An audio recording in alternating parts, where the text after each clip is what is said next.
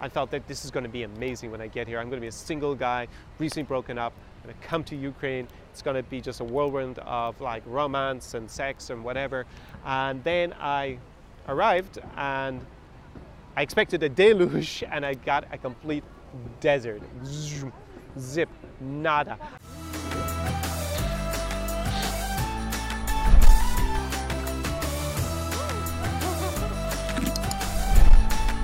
Czar Experience. So if you're thinking of learning a foreign language and you're really motivated, you should go ahead and check out the link below in the description uh, to this YouTube video, or if you're listening on the podcast in the show notes, because there you're going to find my link to italki, which is a website with which I've found so many language tutors over the years. They have over 110 different languages there, and you can take the classes via Skype. That's what I did one on one to learn languages like Russian. I've also learned Ukrainian using teachers that I found on italki. And there they also have a function called an italki Classroom where you can actually take them outside of Skype. There's actually a classroom feature that they've added to the service. That's a great platform. You also get $10 credit if you go through my special link below. There in the description gets you started on taking your first class is going to be one-to-one tuition. That's what I use, and that's what I found to be really effective over the year in all the languages I've been learning, like French, Italian, Spanish, Portuguese, Russian, Ukrainian, Romanian, and lots more. So best of luck. Go check it out. Siempre Viet. Welcome back. Here I am on a beautiful evening on Maidan Square in Ukraine, in Kiev, the capital of Ukraine. Um, my name is Connor Clyne. You probably know that. This is the Zara Experience video podcast. Um, if you're watching this on YouTube and if you're listening to it uh, on SoundCloud or iTunes on the audio version of the podcast, then welcome. Unfortunately, you can't see the beautiful square behind me uh, and the fountain and everything just right there if you're only listening to this. But yes, today we're going to discuss a topic I know a lot of you have been waiting for. It's my dating journey with respect to Eastern Europe and how did it all go for me. Um, thanks very much for your feedback so far. Before I start, um, with respect to the video podcast series so far, I've been getting a lot of great comments and ideas about what we're going to discuss in future episodes of the podcast. This is now number five. Uh, I split some of them up, of course, because they're a bit longer than I want you to, you know, listen to in one go. Uh, you can listen to them in one go if you want once they're already released but in general I think about that time frame of 15 to 25 minutes per video is a good one so thank you very much спасибо большое uh, for your feedback so far on this new series and I'm really excited about how it's going. So my dating journey now, most of you know at this stage if you've been following my videos or my or the podcast, I've talked a little bit about my, my background. So I was actually born in Ireland. A lot of you have commented of course that I do not have an Irish accent when I speak in English, at least a very slight one only. That's because I've lived in lots of different countries. Now, I was the guy when I was in high school. I was actually in high school in Ireland right up until the end of it. I even went to university, my undergraduate there, and I was a very shy, bookish guy. I was not the kind of guy who had tons of girlfriends or even any girlfriends, to be honest. I think when I was back in Ireland, I have to think about it very hard.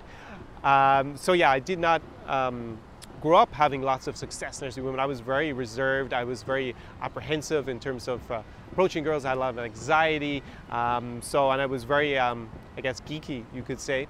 Um, uh, during those days when I was in high school and in university, of course, I did start to have girlfriends then and have relationships, but I was not some sort of kind of Don Juan when I was growing up. So this stuff, kind of things, didn't come so easily for me when I was younger in, in Ireland in particular. And then I've started to travel. I went into my kind of academic uh, travel journey in uh, previous episodes of the podcast. So you can go back and check those out if you want more details about that. But basically, I studied in a few different countries. I started also to date uh, girls from different different nationalities, different from different backgrounds because I was living and traveling and studying uh, amongst them in the different countries. So I was like in France, Italy, the Netherlands. Then I went to the US, of course, and I studied there as well. So especially in the US, there was like a huge um, variety of people of different ethnic backgrounds and nationalities because I was obviously in an international environment studying the whole time as I have been to a certain extent when I was here in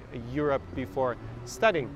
So now when I was with respect to dating, of course, I did have girlfriends. I did have relationships. Uh, some of them lasted a couple of years. I was still not, I would say, particularly au fait with approaching girls, or I still was very nervous a lot of the time. But I had built up a certain amount of uh, confidence to a certain extent. So I think a lot of you out there probably relate to that kind of background. I mean, I think it's something that everybody goes through. You know, when you're young, everybody's shy and kind of insecure about themselves, and then you develop confidence, especially. And part of that is also uh, in terms of dating. Um, with the other the opposite sex so that's not so unusual now when i was in washington DC and I was studying there, I first started to learn a little bit of Russian. Went into that, of course, in a previous episode. And I started to date some Russian speaking girls. And that's probably what a lot of you who are listening to this or watching it are interested in. Uh, since I make a lot of videos here in places like Ukraine, Belarus, going to be going to Russia, hopefully very soon to make you some videos from there as well. And a lot of you who I meet here, because you've been coming up to me on the street quite a bit in Kiev and in Odessa, uh, are also are typically uh, young guys from either North America or Western Europe, and you're in part motivated to come to Ukraine because you see a lot of videos of beautiful girls and you're interested in dating them. So I did have a little bit of experience when I was in Washington because uh, I got a little bit involved with the Russian uh, speaking community there because I started to learn a little bit of Russian and I did start to have some sort of romantic encounters or dates with um, Russian-speaking girls or girls from the former Soviet Union, and I was I was really intrigued because of course I'd started learning uh, a lot about their culture, especially from a political point of view. I was specializing in the new Eurasia ex-USSR at the time uh, when I was at grad school there, so doing a master's program in international relations. Uh, going to why that didn't really help me on my first trip as much as I expected when I came here in the previous episode of the podcast. So if you haven't listened to that, please go and do that and you get a little bit more detail. So they all went reasonably well. I wasn't disappointed or even maybe over enthusiastic either way. Uh, it all went fine when I was in Washington, D.C. So then I returned to Europe and I had been living in Brussels. I had traveled with my German girlfriend at the time to uh, Russia. So the first time I actually visited the region. That's one important thing. I had never actually come here uh, to the former Soviet Union at all before that first trip. And then, as I said in the previous episode, we actually broke up. I came to Ukraine uh, alone. I came for my very first time to this country. And because I had learned a little bit of Russian, it wasn't very good. It was a little bit, tiny bit above the pleasantries and the basics. Um, and I had had some previous um, relationships, or well, not really relationships, but at least dates and romantic encounters with Russian uh, speaking girls or girls from the former Soviet Union. I felt that this is going to be amazing when I get here. I'm going to be a single guy, recently broken up, I'm going to come to Ukraine. It's going to be just a whirlwind of like romance and sex and whatever. And then I arrived and I expected a deluge and I got a complete desert. Zip nada. I remember, I mean, I, as I explained, I was suffering for a bit of culture shock because um, I arrived in Lviv, everything was written in Ukrainian, uh, in Lviv in the western Ukraine especially, and I couldn't really communicate with anyone, and it, that made me kind of like close up a lot because uh, I wasn't really sure what I was going to say. Even I was asking for a sandwich, um, which I always give as my example, or ordering or something, never mind trying to approach some stranger um, and chat them up or something. Uh, that was just like beyond me. I was really, really uh, struggling. So I will give you a very good example, which really I think typifies the experience I had in the first time. So I was in Lviv. It's a beautiful square in the center of Lviv. I have a great travel vlog from there, that uh, from the winter in Italy, that you should go and check out. We'll hopefully go back and make you a summer vlog pretty soon.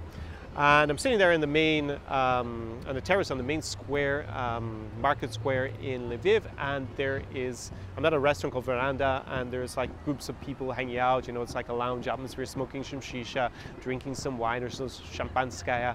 In the summer, in the sun, it's like evening time like this, and I remember there was a table across from me, and there was like two girls and a guy at it, and there was one beautiful uh, blonde uh, Ukrainian girl sitting there, and she was chatting with her friends. She was getting maybe a little bit tipsy from the alcohol, and she started to look over me a lot. I mean, at this stage, uh, this is a good few years ago when I first came, and there were not so many Western Europeans traveling here, so I was obviously a little bit more unique uh, than you're going to today, especially in Lviv or Kiev. And I remember thinking, okay, I got to say something to her, and I just couldn't, you know, get myself to go over and just at least say hi, privyet, privyet, even if everything had gone wrong and she'd ignored me. Well, you know, at least I would have acted on um, what I, you know, my desire to go at least talk and get to know this girl. And at the very end, after she finished drinking, I was like sitting, sitting there frozen on the on the terrace of veranda. She just got up, she walked straight in front of me. She could have gone the other way where her friends were, and she gave me a big smile. And I still said nothing, right? So this is how uh, I guess intimidated I was to a certain extent because uh, I didn't speak the language, I didn't know the culture. I felt very, um, every, you know, shocked by everything. It was a, maybe a little bit of. Uh, cultural overload of information. It can be an overkill of new things and stimuli coming at me, uh, trying to read stuff that I couldn't understand, interact with people who I um, couldn't really speak to.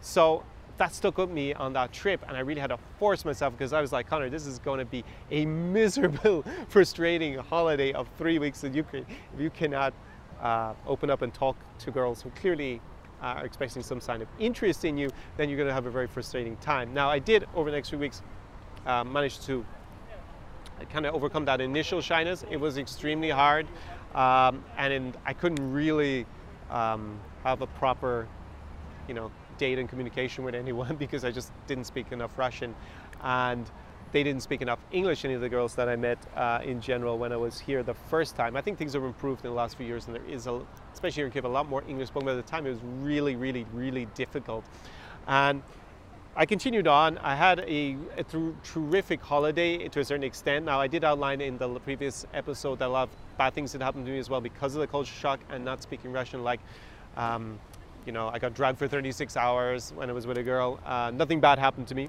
as far as I can remember, anyways. Um, like my wallet, my phone, and everything else was there. I wasn't robbed or anything. Nothing. My innocence was still intact, probably, although who knows? Maybe some video will pop up someday in the internet. But um, yeah, anyways.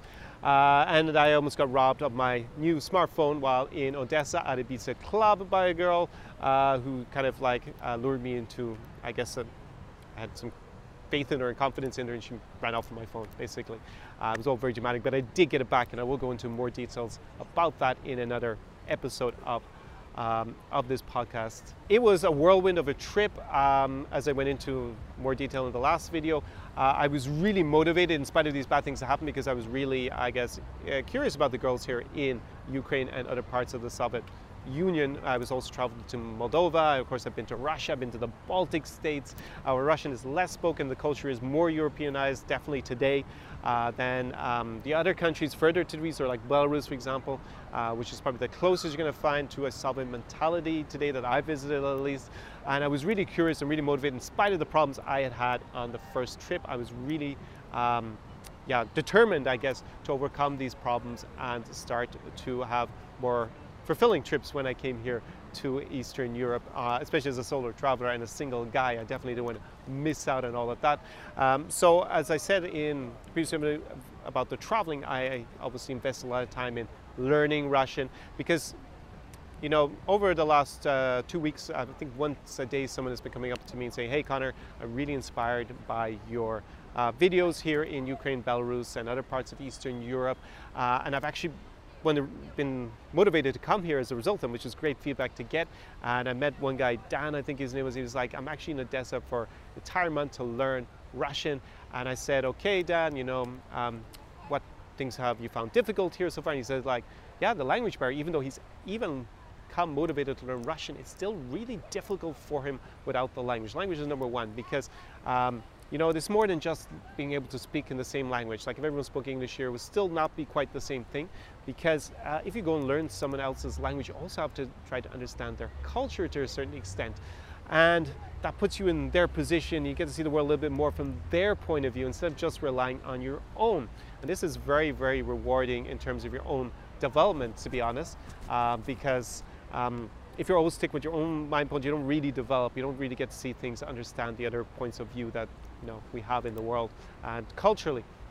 And then the third and most important, I think, in respect of dating is that if you come here and you speak, you know, say intermediate Russian, and you're interacting with local girls here, you're going to come up and say, hey, what's up? And you're acting pretty normal because you speak the language, but you don't have to say something, you know, kind of in you know, bad Russian and kind of uh, haltering Russian and, you know, maybe something sleazy or something very direct because you don't really have the vocabulary or the language knowledge to, to you know, be more polite or something. Um, you're going to be with these language skills in a different category of person they meet, right? Because there are now lots of tourists here in Ukraine, lots of young guys. Like you see it here uh, along Khreshchatyk, the number of Western Europeans, Arabs, um, Israelis, uh, Turks, uh, North Americans. There's a lot of tourism now in uh, Ukraine, and a lot of the guys come here, of course, and they try to talk to all the girls, and they're really motivated, and they use English everywhere. Now, a lot of these guys are seen as sex tourists, or just just annoying because they're kind of like, I guess, seen as just like every other tourist who's tried to talk to me today. Uh, but if you can actually start the conversations in Russian, and you know, better than um, Привет, как дела, ты говоришь по-русски, I mean, actually have a real conversation, say something uh, deeper than, at least deeper than that, and get to, you know, something like a B1, like at the very least B1, B2, would like to have a real uh, conversation. B1, B2, by the way, is on the European framework, common framework of languages. It's kind of a way that we measure language competency. So A would be the, the beginner level, B is intermediate, and C is the advanced level, just so you understand that kind of methodology or classification. Now, so if you can have real normal conversations in Russian, even if it's not perfect, you will go into a different category, which is like you actually spend time in the country, you went to the uh, the effort to learn the language. You are obviously not some sort of tourist here. Uh, you obviously spend some time in a similar country and you've learned the language. Um, so that definitely gives you a huge boost if you're trying to date uh, local girls because you're not seeing like every other tourist, whether that's um, some sort of sex tourist. I don't think that's probably as big a problem as it was in the past.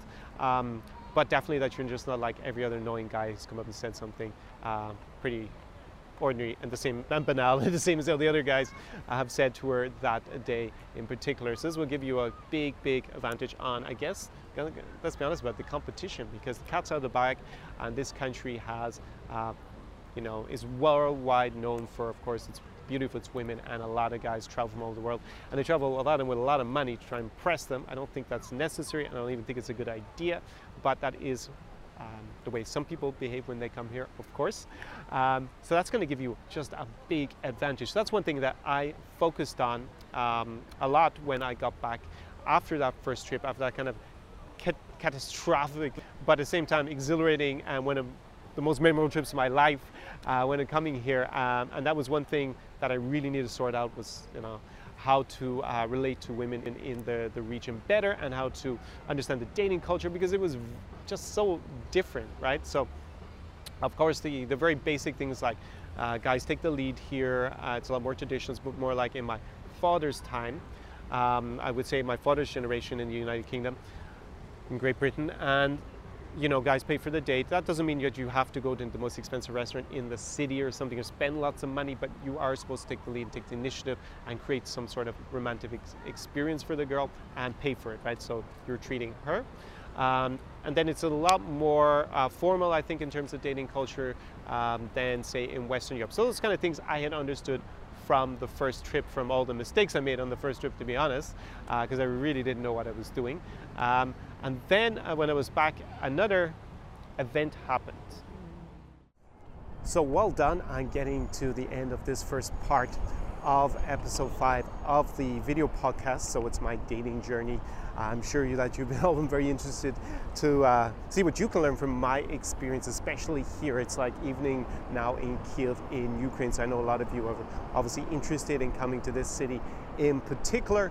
If you're new to the channel, definitely go ahead and squeeze that subscribe button and whack the notification bell so that you'll get notified when it's part two of this uh, podcast episode. Next week, I'm going to release it, so you need to have, you know, hit that bell in order to be notified. Otherwise, YouTube's not going to tell you when it's released.